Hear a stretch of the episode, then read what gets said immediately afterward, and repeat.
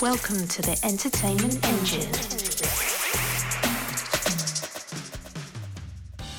Welcome to season two of the Entertainment Engine podcast. I'm Pete Moore. And I'm Bex Gregory. This podcast was created by our company, Seamless Entertainment. We're providing in depth advice and information for creatives pursuing a career in the entertainment industry. It's a great passion of ours, and we're looking forward to sharing our knowledge with you all.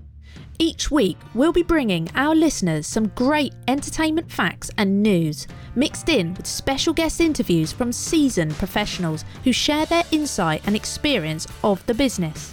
You can listen and subscribe to the podcast on all streaming platforms so you never miss an episode. And what a bonus, it's totally free. And now it's time for part two of our conversation with Hollywood film producer and director John Crye.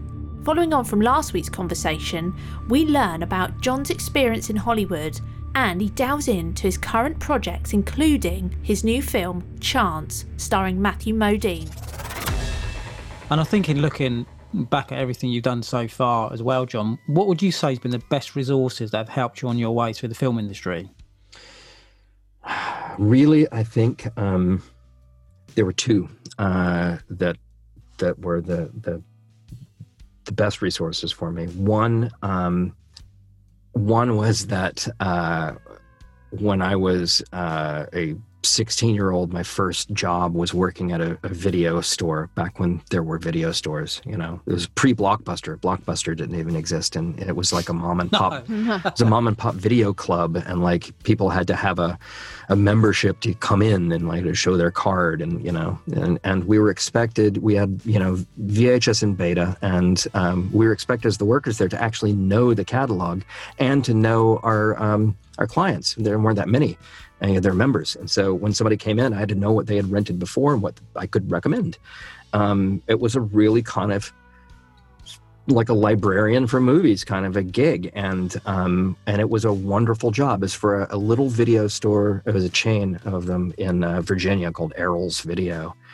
And um, and that was just a an education because um, they wanted us to take home like six movies a night for free. And i did and I would just, you know, I just watched all these movies. And um, it, so while I didn't go to film school, I had uh, I had spent all of my, you know, high school and, and college just kind of voraciously consuming film, uh, mostly older film as well. Uh, so that was a great that was a great asset for for the the understanding. And I think that I could translate that to anyone else to say if you have a passion for it, if you or if you're the kind of person who just is going to think about film regardless, then this is the right job for you. if it's something that's already going to, you know, rent space in your brain, you might as well make a career of it. Um, the other thing that was a, a, a huge asset to me um, was getting in with a group of uh, like minded creatives and just doing work. Um, I happened to hmm. meet several of those like minded creatives uh, at Emerson College in Boston, where I went to school. But I don't think that uh, a film school education or a college education is, is necessary um, so much as finding a group of people with complementary skills. If you're a writer, uh, you know, and you are all about the word, find a director that you like to work with that that you know needs a short written and write a short for him. And then when he makes when he shoots that film, come to the set every day and haul cable and hang lights, so long as there's no union involved to stop you. And uh, um, try to try to take part in as many of these um, these small detail jobs, even the ones that you don't think that you are going to be interested in. Um, doing that kind of work uh, and the willingness to do that kind of work is is probably the most important asset mm. that you'll have. Absolutely. And another area I know, you know, it's been a struggle for everyone in the world at the moment, but how have you been dealing with the global pandemic, especially with the impact on the film industry? Oh boy. In short, um, the money dried up. Uh, is is really what happened. I can put that shortly, uh, very succinctly. Yeah. At the beginning of uh, 2020, actually end of 2019, um, I had put together money to um, uh, get back into production. Uh, the last I shot a film in uh, uh, 2018. Um, uh, independent feature uh, called Chance, starring Matthew Modine. And uh, I was putting together the money. That was when I directed, and I was putting together the money to produce another feature or another two features, and um, uh, reconnected with my old distribution uh, relationships and with some of my old financing relationships and uh, we were getting everything all set up and ready to go on a couple of projects, and um, and then the shutdown Mhm. happened. And unfortunately, an independent film, every single film that you put together is is a brand new uh, endeavor. It's a brand new startup business that you've got to go raise money for and you know create banking relationships for and everything. And um, the investors, they generally speaking, they're private investors, and when they put their money to work on a film, they want to know I'm putting the money in today, and six months from now, there's going to be a feature that you're selling, and that way I can get my money back, you know, over here within Yeah. X amount of months. And when there's a shutdown and nobody knows how long it's going to go, and nobody knew if there was going to be a, a vaccine, and you know, um, Yeah. the investors just pulled all their money back because uh, they didn't want to have it sitting waiting to find out. Also, with um, independent film, at least in the U.S., the um, the COVID insurance and the costs of the the quick result tests and things like that are, are prohibitively expensive for low budget films. So. Um, this past year, uh, we basically pulled our oars in, um, and I spent the last year focusing on um, the development side of my business. Um, I'm a writer's coach. I uh, do the same kind of development that I used to do with Newmarket, but I do it on a consulting basis for uh, independent film companies that maybe don't have their own development company. Um, and I also work with individual writers as a coach. So I kind of sh- I, I pivoted um, to doing Yeah. much more of that consulting. Uh, and as well in, in launching uh, the Elect Stories, which is a, uh, a publishing experiment that I've got going on Oh. right now. Brilliant. So it sounds like you've been quite proactive, though. Use the time. Well, I don't like to sit still, uh, for one thing, and and for another, I mean, I have been in, independent for for years now, and you know, if you don't work, you don't eat. So No, Yeah, exactly. yeah, you find you you find a way. yeah, exactly. And it's probably safe to say as well, John, you're pretty good at development now, I would think. Pro- yeah. To be honest with you you. know what that is now. You think you know what that is? Yeah. Yeah, yeah, I, I, I, I, I think I can define it now. Anyway, yeah. when uh, when um the, the film you've done with Matthew Modine, uh, that- Chance, uh, yeah, Yeah. Chance is um, it's uh, available for um, for pre-order right now. They're rolling it out uh, as VOD first.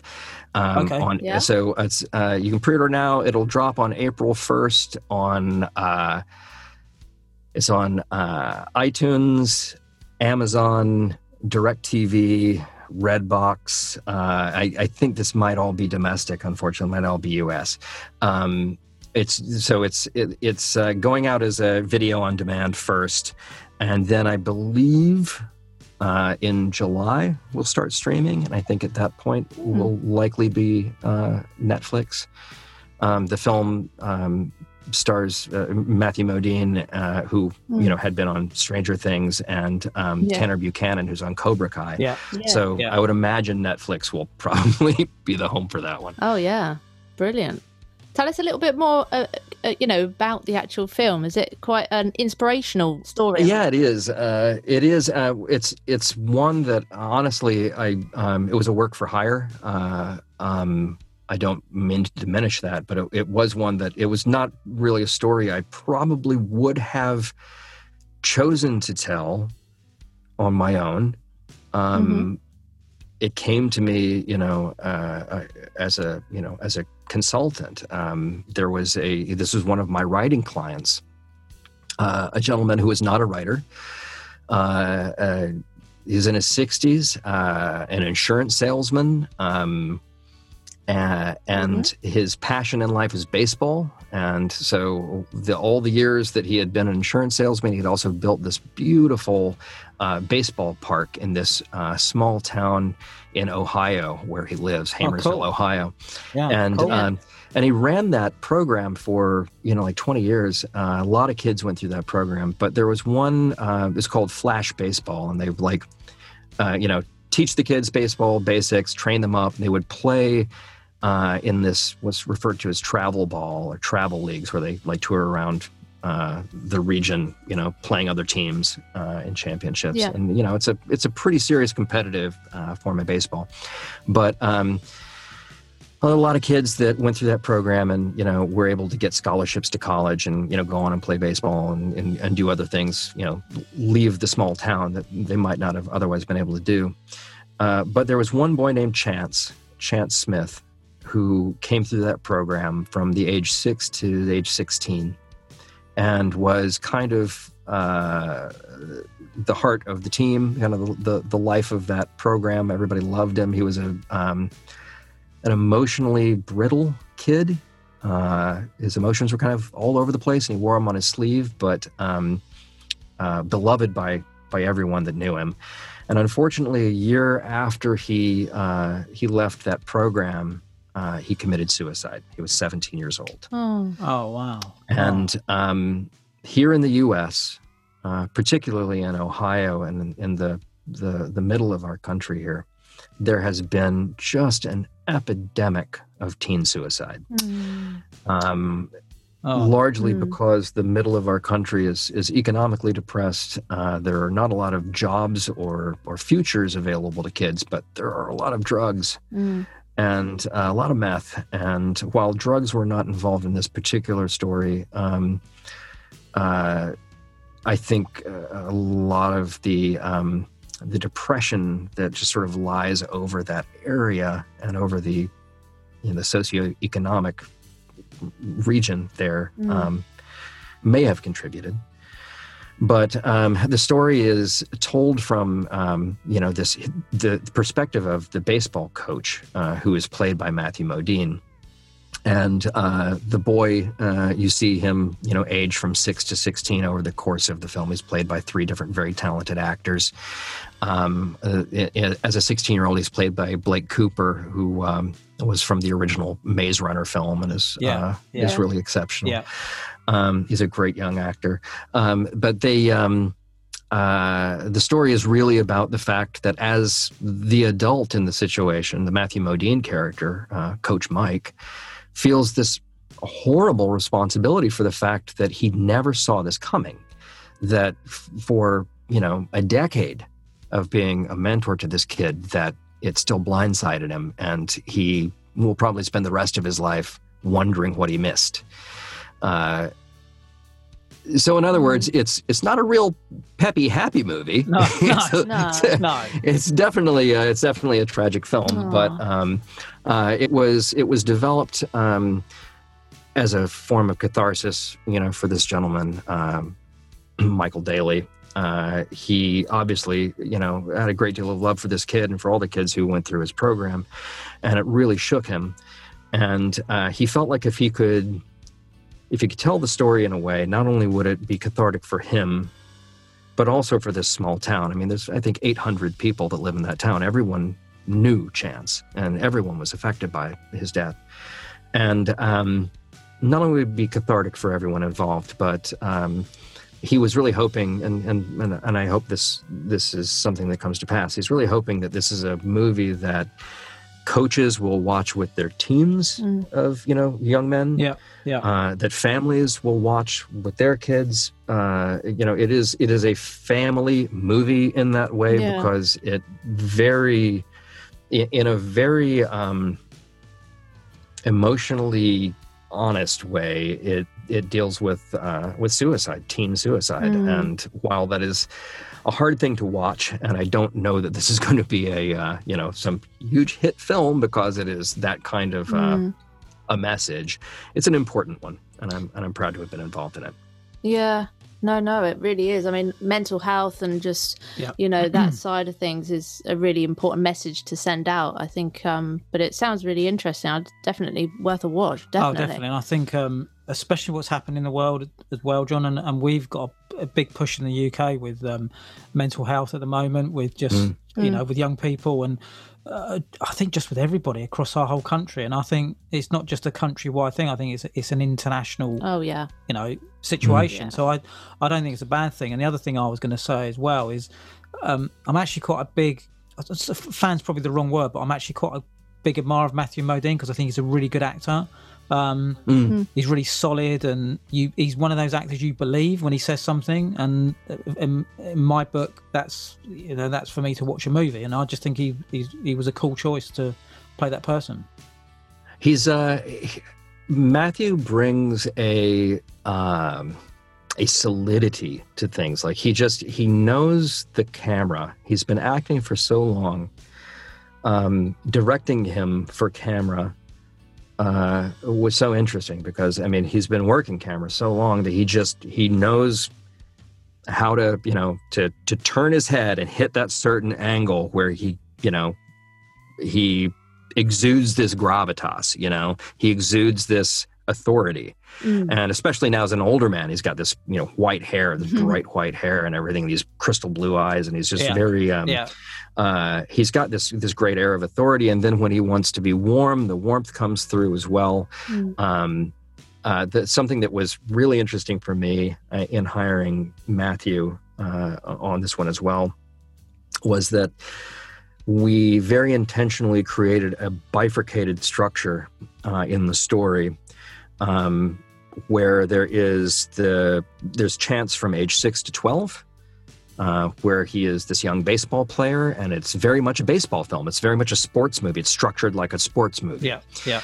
um, and you get sort of a you know full three act structure about a you know a sports movie and a young boy playing baseball uh, that leads you up to a, about uh, just a little bit past the midpoint in the film and then it fades to black and comes back up again um, four years later and he's 16 and aside from his parents and the um, and of course coach mike the entire cast has changed and the tone is completely different uh, it's now a teenage film. It is now a teenage romance with a triangle, and it is increasing. It gets increasingly dark, and um, the idea was to have two halves of the film. Um, you know, the, the film Moonlight did this in in three parts, but to have two parts that feel complete unto themselves, but if you have them side by side, uh, the meaning changes. It's one thing to have this, you know, 16 year old chance. Uh, no spoilers in the story. He's he's a bit of a he's a bit of a bully. He's a bit dark. And if you were to only watch the second half of the film, you would judge him, uh, perhaps harshly. If you watch the first half of the film first, however, and you understand where this kid's emotional brittleness came from, it completely changes your empathy toward him. Mm. And the same the same goes with the first. If you thought that this was this kid's story, you might judge him one way, but then you see uh, where the turn takes him. Um, And uh, having Matthew Modine play the coach was particularly interesting to me because the other film that I think of that is probably the most famous film with a bifurcated structure that way is Full Metal Jacket, Yeah. which Yeah. also stars Matthew Matthew, Modine, yeah. and and and it's two halves. You know, there's the there's the um, training, and then the basic training section, and then there's Vietnam, and those two sections can be are completely separate, but they inform each other. So that was uh, just as a as a film lover. That was a very fun thing for me to be working with Matthew that way. Well, I was I, again. That was just a, an interesting point that I wanted to sort of make to you, John, because I think I watched um, on Matthew's website when he was talking about his experience with Stanley Kubrick with it- with Mm, within Full Metal Jacket, and I suppose one of the things I wanted to ask you was, did you sit down with Matthew sort of daily? Did he come up with ideas about how you'd want to change the script or deliver a line? Was that sort of sort of communication quite flowing with you both? Oh yeah, yeah, w- yes, uh, and and um, I'm a I'm a very collaborative um, uh, person. This is uh, this is the first feature I've directed. I've directed a few shorts, um, but um, you know, I'm from a theater background, and and uh, I like to work with actors, and I I, I like to collaborate.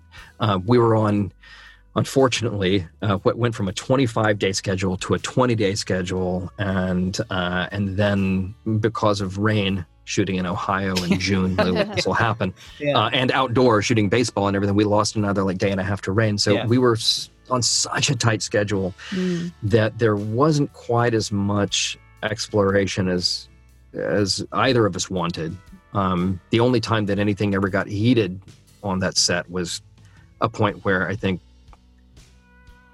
uh, Matthew wanted to explore a little more than we could and we just you know right the both the the limits the, the limits of the story concerns right there uh, meant that any improv he was going to do was going to require new scenes that we could not shoot. Yeah. yeah. Um, yeah. But um, yeah. Uh, while while there were some things that it just you know we couldn't collaborate on in, in way you know in that way. If he was working on, I'm sure working at higher budgets, which what he's used to, he could do that kind of thing. Um, we couldn't accommodate that. But um, he did. There's a there is a coda scene to the film, which I think is just a beautiful button to the film and just a, a, a really poetic button to the arc of the Mike character. And Matthew wrote it. Matthew wrote that scene. Oh, um, oh okay. And uh, and he he sent it to me. He emailed it to me fairly early on in the process and was like, you know, what do you think about this? and uh, you know, I was I wasn't the writer, so mm-hmm. um, you know, I of course had to go back to the producer and, and, writer and talk to him about it. But you know, fortunately, they agreed, and and uh, I'm happy they did because it, it really is a it's an excellent button on the film. No, no, no, that's really, that's really, really And you say it be we could see it in the UK sort of July time. Is that around? I, I believe that yeah, by by the summer. Um, uh, I mean, it could could be earlier. Uh, I'm I'm fairly certain that this video on demand release that they're doing is is US only, um, but I'm not exactly sure how Apple Movies works. To be completely honest, uh, no, you yeah. know, um, no. Uh, I, I think it's probably divided by region. Yeah, yeah, yeah. Well, that's fair. No, that's fair. Yeah, we look forward to that. Yeah, we will. Yeah, definitely, definitely. And I think this is a, this is an interesting point as well, John. The entertainment industry has changed, you know, radically over twenty years, let alone a week. Yeah. Where do you think it's going to go in the next, say, five minutes or ten years? what, do you, what, do you, think? Uh, you know, I I am a big believer in cycles and circles. Um, that everything uh, old is new again. Um, I think that we are going to. Uh, we're never going to leave behind the fact that um, that we have a streaming and on-demand culture where you can watch things anytime you want. But um, I think that we're going to see um, theatrical uh, releases come back. Uh, you know, people have wondered, will anyone go back to the movie theaters again? Yes, they absolutely will. Mm. Um, I think I think they absolutely will. I think the theatrical experience is going to have to change and improve. Uh, it's needed to for a very long time, so this is an opportunity to do that. Yeah. Here in the United States, um, some of the uh, there was a law had, that had been uh, in effect since the 1940s saying that movie studios could not own their own theaters because uh, they were monopolizing you know small towns uh, that you know there were films that couldn't get distributed because the studios owned all the theaters. And um, that law was just struck down. So um, theater uh, studios can own theaters again. So um, you are going to see my guess is over the next five years netflix will have a theater chain amazon will have a theater chain disney will have a theater chain and you can see their content at home or you can go and see it you know on the big screen. Mm-hmm. uh, and and you'll have both and they'll be curated by the same corporations. Yeah. So do you think um, do you think we're seeing more actually coming onto streaming platforms where people won't go to the theatre, or do you think theatre will still survive? I think it, it, will still survive for some films. I think that mm. you're still going to see, um, uh, like for instance, um, I, I, personally feel, uh, you know, I was a I was a Marvel comics reader, you know, from the '70s, yeah. and uh, and I feel like you know WandaVision and some of the things that I'm seeing they're planning for the for the TV series for the the Disney you know uh, streaming series feels much more like the comic books to me. I felt like all of the Marvel movies, while it's been wonderful to see these characters, they've always felt reductive because comic books were soap operas for boys. You know, they you you were getting into the inner lives of characters and over you know weekly or monthly issues. You know, it was the, the continuing story. And doing great big tentpole movies doesn't really make sense for that. Um, you can't tell the same stories. So I feel what Disney is doing is what you're going to see the larger industry doing. That there are going to be some stories that are smaller and just make sense to be series, and those will be multi episode and they'll be streamed. And then there are going to be some things like The Avengers that are great as um, big spectacles that people want to go out with a group of their friends on opening weekend and, and see it. You know, you'll still have the big yeah. circus yeah. movies, yeah. the big the big spectacle movies. There'll be fewer of them, but that was already true. Yeah. You know, when I when I first um, moved to Los Angeles in 1998, I, it was like, you know, um, Universal made something like it was over a hundred films that year, and mm. like in the past year, they've made something like you know eight you know that mm. uh, studios just they don't they don't make the content like they used to uh, on that scale they uh, they buy and distribute lower budget content so um, from guys like me so uh, you're going to continue seeing the big spectacle films in theaters and then you're going to see the the smaller, more interesting stuff maybe uh, just on streaming. I also believe that that um, there will anytime you have a thing, there's an opposition. So uh, we're going to have all of these big studio owned theaters. You will also have independent theaters, and there will be counter programming. Yeah. Mm. Um, yeah. That, you know, if Disney is owning the theaters and you're like, I don't want to go to another Disney movie, well, up the road, there will be an independent house that will have the new Memento, and you'll get to, yeah. you know, the new Donnie Darko. You'll get to see that there. Yeah. Mm. Yeah. And so, John, from your perspective, um, for people you know wanting to start out in film, you know, to pursue a career, what advice would you give them if you could name like one piece of advice, for example? Um, start now.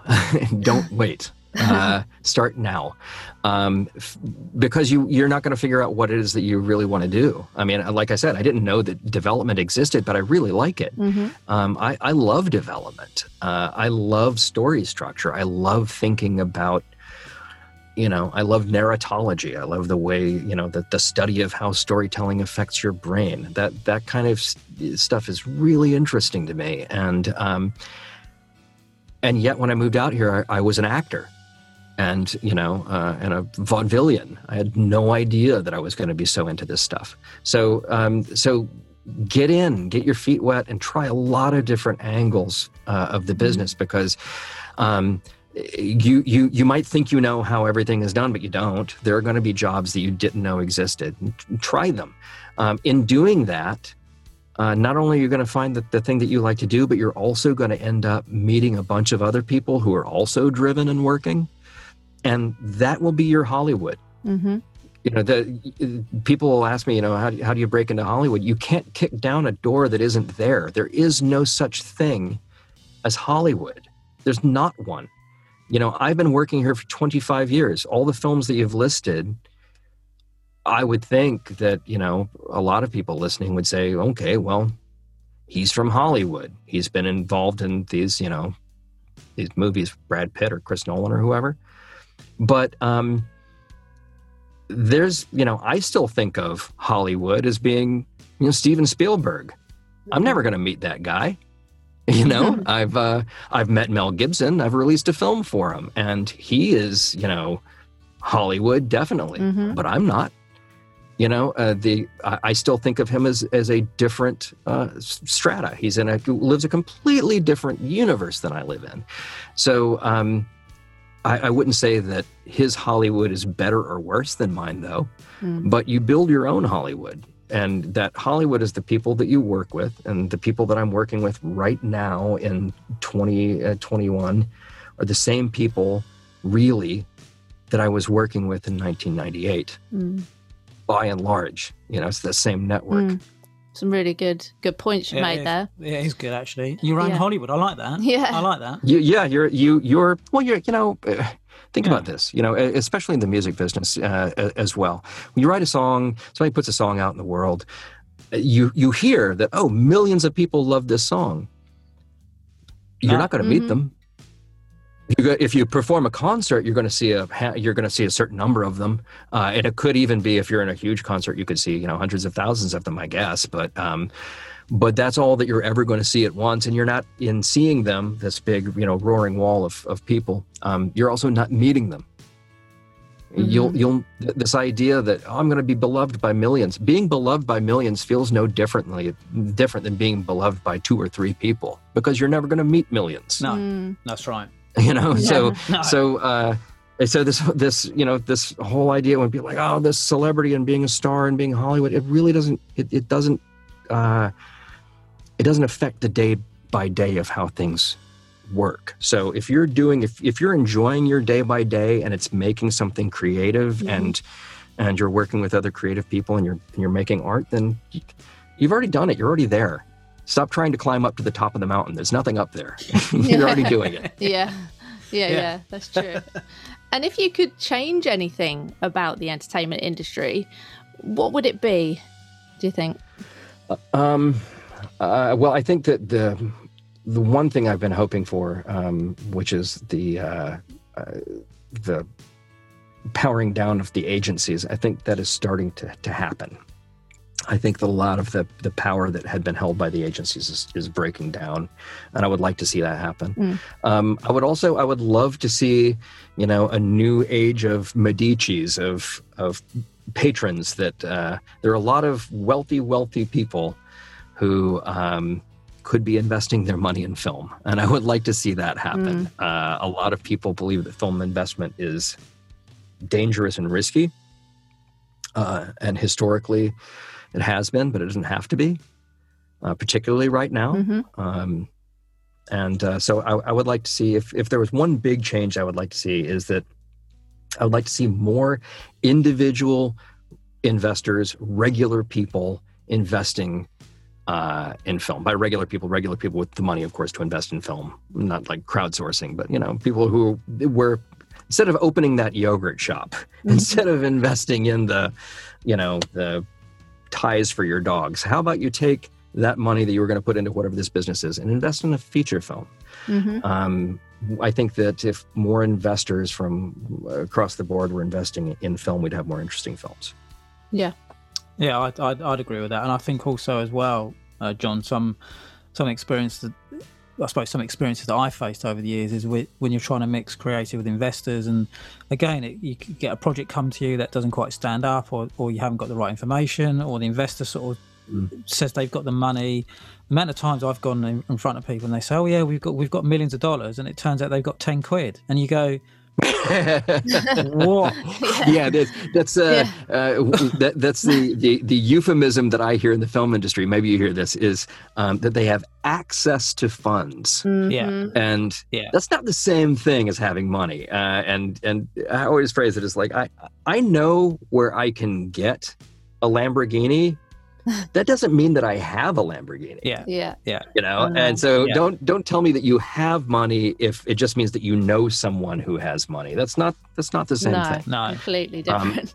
yeah. and I think and that and that uh, i see a lot of i see a lot of film deals fall apart because the because people will sell this sort of lie about having the money uh, all down the process i'm assuming they're going out and hoping they're going to pull the money together before they have to show it yeah, yeah, Mhm. you know Mhm. like Yeah. well maybe if you guys get your actors on board then i'll be able to turn around to my investors and say they've got the actors then i'll get the money and then you can pay the actors and it becomes this whole Yeah. mexican standoff uh, Chicken of, and egg know, kind of thing Yeah. going on. yeah, Yeah. Yeah. and and then the producer's job is is running between the two you know gunslingers that are in the mexican standoff and trying to convince each side that the other side has already shot yeah, Mhm. yeah, you know like are you going to take that you, you Yeah. pull your trigger you know and it's like you Mhm. um, and that's there's no reason for the business to be that way um, if people came to the table and said i have x amount of money that i want to invest in this film and these are my stipulations i can work with that but um, far too far too often it's a speculative business where people are coming to the table and not being honest about the assets they can present yeah. And I think I think it's uh, some people just maybe it's the the illusion or the excitement they want to be involved, and when it comes to mm-hmm. the actual crunch of actually doing something, it's it's yeah, they can't you deliver. can't do it, can't deliver. Mm. Um, yeah, which is you know a shame, really, to be perfectly mm-hmm. honest. And I think not, not to change tack, but if you wasn't in this profession, John, what other thing would you like to would you attempt? Would you like to do if you wasn't a filmmaker? Um, well, there's two that I've I've actually um, been attempting. Well, one that I attempted before and I really enjoyed it, and and I know that I could go back to it again at some point. Uh, and that is um, uh, being a librarian. Oh, okay. Um, okay. Okay. Uh, I, I, I, loved being a, librarian. Um, I uh, when we sold Newmarket Films in um, in 2009, we sold uh, the company, sold the library and the company uh, because Chris and Will wanted to retire. and we sold the company to a Dutch holding group uh, called um, Exclusive Media. I, I, called them the Dutch Masters, but um, uh, they um, they bought the company, and I worked, you know, on you know for about a year. I worked for them, kind of transitioning everything over.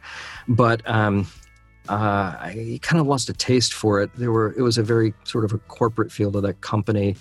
Um, I jumped over to another company that I helped form, you know, with one of the former uh, members of Newmarket, a company called Reek and Hill.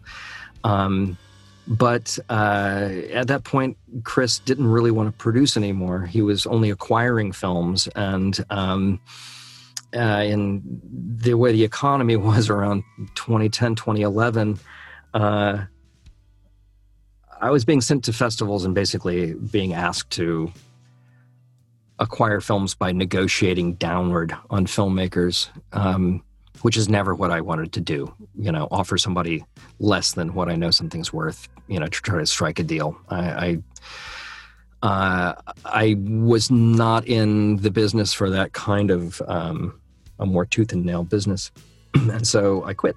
Um, I wasn't happy anymore. I was feeling really jaded uh, and um, I quit.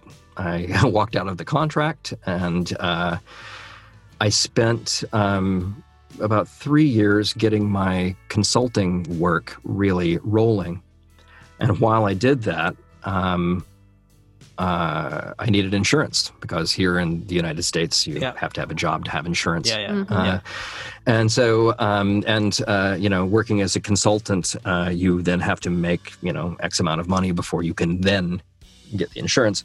And so, um, uh, I took a job uh, at a um, an elementary school, a public school, um, as a librarian. Um, you know, reading to kids and taking care of the library and filing books and all that kind of thing. And uh, I spent several years doing that. Uh, my mornings, you know, from like 8 a.m. to about to 2 in the afternoon when the kids went home. And then I would go and do my consulting business at night. And uh, what I loved about it was it was quiet and I could, I could just, I could think after mm. years of being in, in uh, an executive business. And, you know, I was doing the festival circuit and everything. And, and like I was gone uh, you know, three months out of the year going to film festivals and acquiring films. And so just to be able to sit in, in quiet was nice. Yeah. And then to, um, I was, when I was reading stories or telling stories, you know, to kids who are between the ages of five and 10, it's very hard to be jaded when you're hanging out with kids yeah. that are five to 10. yeah. You know, um, yeah. They've never heard these stories before. No. It's like, you know, a five year old who's never heard the Three Little Pigs, that shit will blow their minds. um, you know, so uh, it was like, let's get back down to basics and, and, and, and, get back down to what stories really work. And that made me so happy. And I really enjoyed it. And were it not for the fact that the consulting business, you know, picked up to the point where I just couldn't do it anymore, I, I probably would still be finding a time to do it. Um, so I, I, would, I could definitely see myself going back to the library. Um, otherwise, I'm, you know, during this uh, pandemic, I've also, you know, turned back to writing um, and uh, writing prose and the publishing experiment that I was talking about, and you know, just just being a uh, being a novelist, uh, just that was very insulting. Being a novelist would be a, would be a a, a wonderful uh, career as well. It's brilliant. So, what's next for you then, John, in the year ahead? Well, the um, the publishing experiment is is ongoing. We're three months into uh, this experiment called the Elect Stories, which is a serial fantasy novel mm-hmm. uh, that we're publishing um, one chapter a month for the next 36 months. Mm. And okay. um, Sounds good. Each chapter is about 50 to 70 pages. It's a, you know, fantasy adventure, you know, swashbuckling swords and sorcery story. Oh, I like it. Um, I like it. Sounds good. And, uh, you know, I, I, I really loved, you know, old, you know, like pulp fiction, pulp yeah, novels like yeah. Robert E. Howard and Fritz Leiber yeah. and stuff growing up. Yeah. And so um, my partner in Sharp Crye, Todd Sharp and I, we, we both really love serialized storytelling. And we were like, you know, we wanted to publish a magazine, like publish a pulp magazine with these sort of monthly stories. And it was just too expensive. So um, uh, when Kindle, Amazon Kindle started doing this like direct publishing yeah, thing, yeah, um, yeah. Uh, we could do that. So we um, every month we we've got uh, the third is available for pre-order right now. The first two are for sale, um, and uh, you know we're we're rolling them out um, one a month for the next twelve months, and then we will release the you know collected volume of 12 and then go on to the next you know season mm. of 12 um, but uh, that's been uh, that's been a lot of fun I, it's a story that i love writing i'm not only a big star wars and and uh, uh Marvel fan from back in the day, but also um, uh, a big uh, Dungeons and Dragons player and and a big fan of Doctor Who, and mm. having having grown up with like the like the Tom Baker era Doctor Who was all about cliffhangers, you know, it was yeah. all about yeah. serial storytelling. And, um, and this this story kind of gets back to all of that you know the the stuff that i that i have developed and worked on as a uh, as an executive has been fairly uh, high-minded art films but when i come down to it i'm i'm a genre guy who mm-hmm. who loves a good swords and sorcery story well i think That's stories good. there's always a story with um you know within us and i remember having a um funny conversation with one of the, the guests we had a little while, and he's a, a producer in Hollywood as well, um, and he's also a, a writer as well, um, John. And he said to me that every morning when he would get up, he would sit on the uh, sort of on the porch, and one of his uncles would tell a great story and, and captivate everybody, you know, in that day. But another uncle would mm. come out and tell a story, and everyone would walk away because he didn't know how to capture people and it was just sort of quite, right. yeah, it just and, and would always say that everyone's got a story, and it just yeah. everyone when you meet somebody, it's like, how are you? What have you been up to today? What's your story? So we're always telling what our story is. Mm. It's just we're just excited about what's the next story going to be, and I think capturing that on motion picture from book is just mm. a great way to tell it, really. It is. I think we get to a universal language, um, particularly with film, um, but uh, I've it is very much inherent to my philosophy that um, storytelling is the way humans evolved. You know that even before we had written language, we could tell each other stories. We could make sense of the world. We had myths and uh, um, fables that sort of made sense of things for us helped us remember things. Mm-hmm. Uh, I'm convinced that most um, superstitions um, are really just mnemonic devices. Yeah. You know, mm-hmm. uh, yeah. To, to help you. Re- how, how, do you remember to do this thing? Well, well, here's the story that goes along with it. Yeah. You yeah. Know? Yeah. Um, and um, uh, you know, it's it's not at all about if you don't do this, the boogeyman comes. It's just this is the way to help you remember this thing. yeah. Well, I, I, believe that that that humans, you know, evolved through this kind of storytelling, and and the narrative, the story that that we tell impacts everything about um, about the future and the past of our society. I think you know, for instance, uh, unfortunately, right now we're dealing. Uh, not to go too deep in this rabbit hole, but uh, across the world, we're dealing with uh, this unfortunate uh, wave of white supremacy, and um, and this real strange um, uh, fascist bent that that sort of pokes its head up out of out of the well every uh, every now and then with humans. And um, I feel one of the one of the problems that we have in the way we teach our history is this idea that Western and Eastern history is completely separate, and um, the idea that um, Western civilization somehow emerged wholly separately from from the East, and it, whereas if you are aware of history at all, then you know that there was a constant traffic between the East and West. Marco Polo was not the first and not the last, No. and No. there was there was an enormous amount of trade uh, uh, throughout the world, and you know um, uh, both uh, you know England and the colonial Americas were incredibly mixed and Yeah. incredibly diverse. Yeah. Yeah. And so, Yeah. um, if you understand history that way, um, it eradicates the idea of migrants are going to destroy something or we have to protect a certain culture because this I, this this culture that you think was ever pure never was. Mm. There's this thing that you ever think was was its own thing that's being overtaken. It never was that thing. It's a false premise. If we understand what the true narrative was, you you immediately dissolve these um, these notions that are that are problematic and, and and holding us back. And and I believe that that same thing can can be said of telling your own story as a person. Um, it's the reason why a lot of my consulting clients are individual clients, like Mike Daly, who uh, wrote Chance, that that we produced and, and I directed. That was his personal story, and until he told it out loud, told it back to himself, and then shared it with other people, he really couldn't see those patterns, you know, uh, in in his life. Uh, and now that he's done it, I, I think that I think he does. Uh, I've had clients that have tried to write their life story, and as I'm helping them structure the story, they're like, you know, I'd say, well, there's a there's a scene missing. There's a beat in this story that's missing. Structurally, this isn't working. What's going on here? And as we plunged more and more and more and dug at well, why is there a hole in this story, we uncovered this whole thread of abuse through the client's family and through their life story that they had not been dealing with. And Mm. uh, and it was, you know, I'm not a therapist. I wasn't trying to No. get to anything like that, you know, but but it was simply in working through the story structure.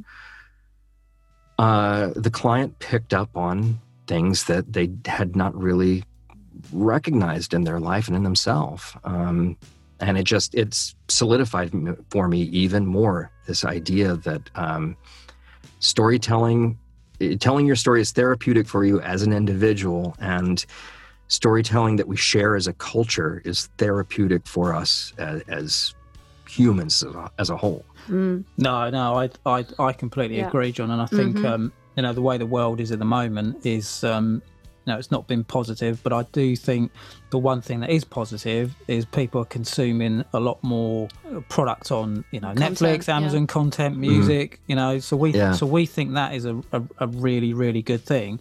And to be honest with you, John, we could talk to you all day, but the last thing I want to ask you is where can our listeners find out more about you and your movies? Where, where where's the best way of getting in contact? Uh, best way to uh, best way to find me right now. Um, I uh, am easily. Um, I'm on Facebook, probably way too much. Uh, John Crye, J O H N C R Y E. I've also got a company called Sharp Crye, S H A R P C R Y E, uh, that you can find out there. I have a partner, creative partner named Todd Sharp. Uh, I always say I'm not the sharp one; he is. Uh, I'm I'm the cry, and he's the sharp. Um, and um, uh, uh, we you can find us there. Um, the Elect Stories is uh, on Amazon, and uh, Chance, uh, starring Matthew Modine, is is currently available for pre-order on Apple. Wow. That's brilliant. Wow. Wow. John, it's been absolutely fantastic to have you on the Entertainment Engine today. It's been really brilliant, hasn't it, talking with you and just learning more about your whole career and your journey. It's brilliant. It's been it's been great to to to, to be on. I've uh, I've enjoyed the episodes uh, that I've I've heard previously. It's, it's been great to be a guest. Thank you. And now it's that time again this week. It's over to Bex for the question of the day. Here's a quick recap onto last week's question. The very first BAFTA award for Best Film was given in which year? And the answer is 1949. Big thanks to everyone who joined in this week and sent in their answers to us. We pulled one name out of a hat, and here's a big congratulations to Jack from Birmingham in the UK who got the answer correct. I'll be back to you next week with more fun facts and a question of the day. Well, that's all for today's episode of The Entertainment Engine, and thanks for listening.